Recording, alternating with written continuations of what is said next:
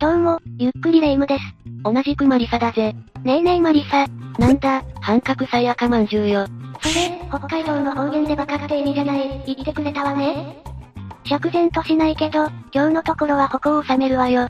その代わりに、今日も何か怖い雑学を教えてほしいのよね。いいぜ、じゃあ今回は、マジで犯罪事件を起こした YouTuber 5選を紹介するぜ。は、犯罪を犯してしまった YouTuber がいるなんて、ただの都市伝説なんじゃないの？霊夢は甘いんだぜ。今ではかなりの人たちが YouTube 上でインフルエンサーとしての立場を確立しているからな。中には活動の度が過ぎてしまい逮捕されてしまったもの、最初から行いが犯罪行為そのものだったものなど、いろんなパターンの人がいるんだぜ。今回は、過去に問題を起こした YouTuber から、有名なものも無名なものも含めて5名ほどピックアップしてみたので、それぞれ解説していくぜ。私たちもお縄にならないように、次回の意味も込めてみてみましょうか。それじゃあ、ゆっくりしていってね。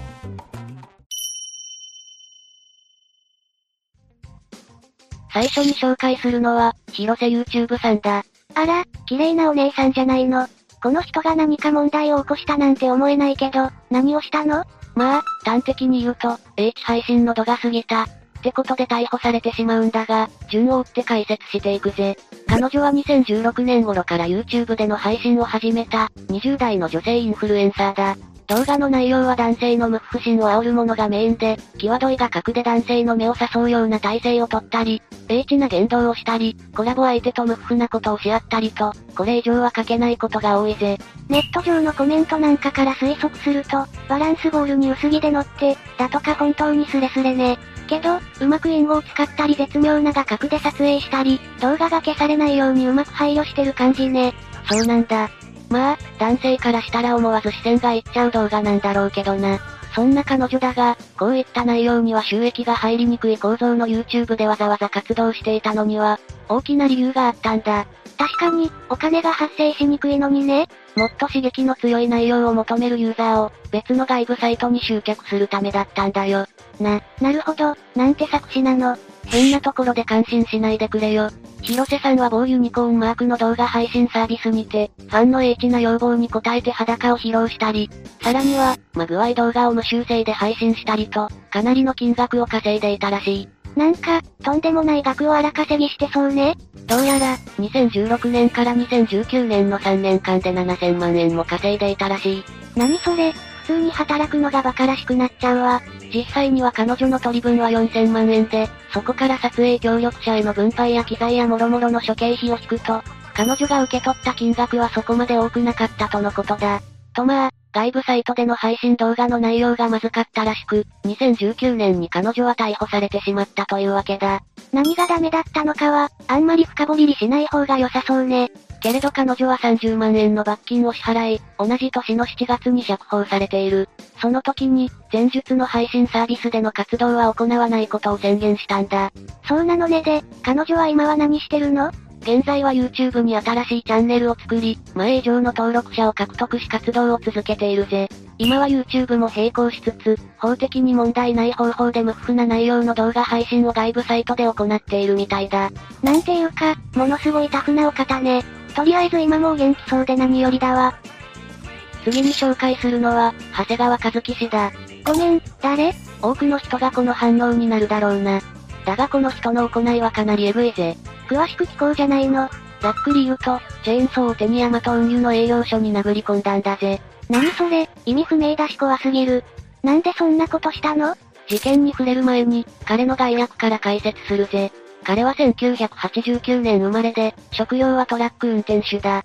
2013年頃から動画活動をしていて、トラック飯や運転手事情を発信するようなチャンネルを個人で運営していた。あれ、YouTuber としての活動内容は普通じゃない。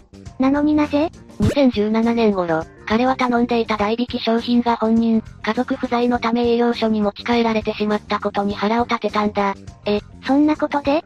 そして彼は朝5時に宅配業者の営業所に怒鳴り込み、しかもそれを生配信していた。ここまで切れるのも、せや、怒鳴り込み生配信したろ。ってなるのも理解できない。しかも、現場までは親が車で連れて行ったらしいぞ。悪い方向にクレイジーすぎるのよ。営業所に着いてからは、チェーンソーを片手に罵声で、早く荷物出せ、とまくし立てたそうだ。通常通りに仕事してた配達員さんが気の毒すぎる。結局は生配信が証拠となり、宅配業者も被害届を出し、彼はお縄となったぜ。動画が大炎上したのは言うまでもないな。なお、懲役1年6ヶ月、執行猶予3年という判決の後に釈放されているようだ。うーん、なんかもやっとするわね。実は彼、復活して今も YouTube 活動を続けているようだぜ。え、さらにもやっとするんですけど。まあ、色々思うところはあるよな。次に紹介するのは、渡辺真帆さんだぜ。この人は知ってるわよ。かなりの人気 YouTuber だったものね。確かにいつの間にか逮捕されてた印象だけど、どんな経緯があったのかよく知らないわ。じゃあ、今から解説するぜ。事情を知ってるみんなも、振り返りってことでお付き合いよろしくだぜ。彼は1992年12月8日生まれで、かなり昔から配信活動を行っていたぜ。最初はサシマンという名義でニコニコ生配信で活動を行っていたんだ。そうなのね、かなりの子さんだったのね。私が知ってるのは、YouTuber になってからだわ。多くの人はそうだろうな。彼の人気ぶりは周知の通りだが、実は3回ほど逮捕されているんだ。え、そんなに？一体何をやらかしたのよ。一度目は2012年。サシマン時代に恐喝を行ったとして逮捕。二度目は2019年、当時付き合っていた彼女に対し、酒に酔った末に暴行を加えた容疑で逮捕。三度目は2021年、児童ポルノ禁止法違反で逮捕、だ。これで動画チャンネルは消滅し、事実上の引退状態にあるぜ。どれもやばいけど、最後のやつはとんでもないわね。この時のこと、詳しく聞きたいわ。彼は DM などで繋がったファンの女性に対し、わいせつな自撮り画像を送らせたりしていたんだ。何枚送れば会えるとか、送ることでのメリットなんかも提示してたみたいだぜ。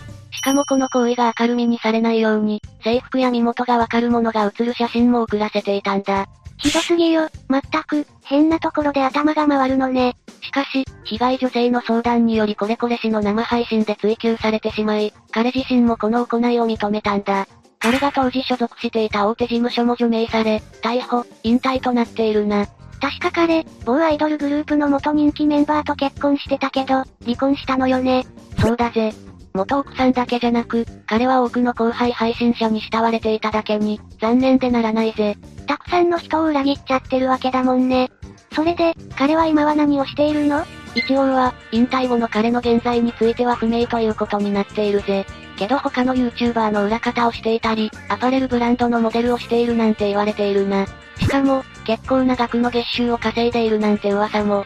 こういうの聞いちゃうと、噂とはいえもやっとするわよね。けど、今はまっとうに仕事をこなしていることを願いたいわね。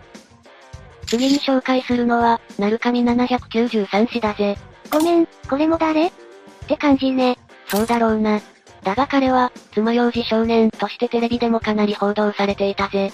彼は19歳当時の2015年にチャンネルを開設し、スーパーの売り物のじゃがりこに爪楊枝を刺していたずらする動画をアップしたんだ。しょうもないけど、悪質すぎるわね。店側は同じ商品を全部回収することとなり、彼のことも威力業務妨害の罪で追っていたんだ。けど、鳴上氏は現金7万円を手に、大人をおちょくるように動画撮影しつつ逃げ回ったぜ。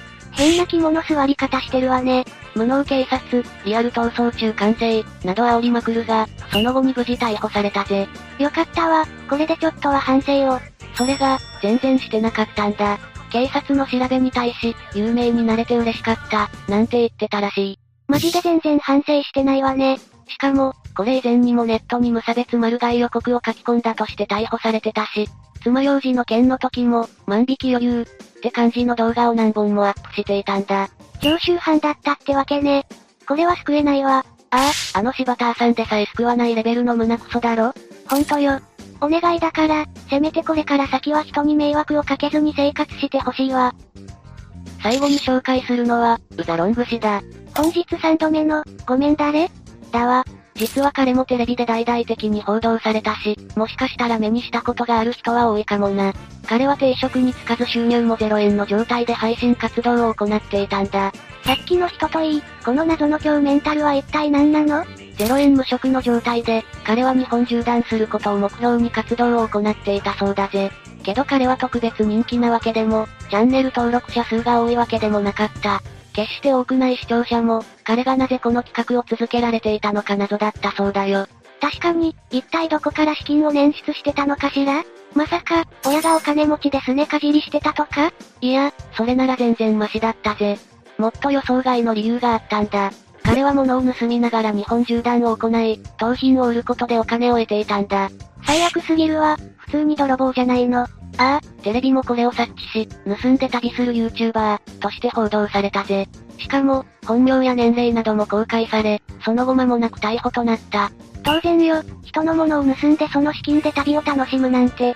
ああ、彼は一般家庭に忍び込み、ノート PC や掃除機など高額な品物を狙っていたらしいからな。被害に遭われた方がかわいそうすぎるわ。それで、彼は現在どうなっているの？彼自身が現在どう過ごしているかはわからない。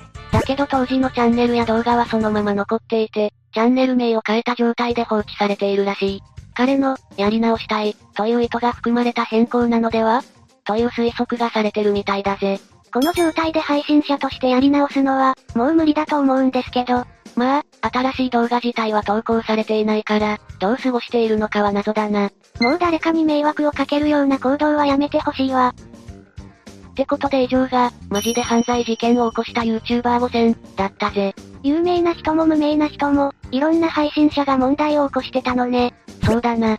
数年前までの YouTube は今よりルールが緩かったからな。まあ、規制や監視体制が昔より整った今でも、グレーな行動をして話題集めする人はいるけどな。これはすぐに第2弾の動画が作られそうな予感。残念なことに、同様のネタは他にもたくさんあるからな。ま、期待せずに待っていてくれ。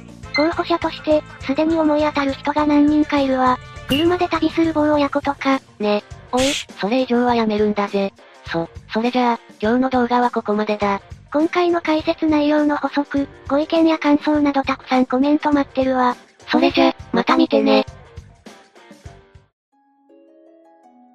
ゆっくりダークフォックスをご覧いただき、ありがとうございました。この他にも、おすすめの動画がたくさんあるので、ぜひご覧ください。それでは、またね。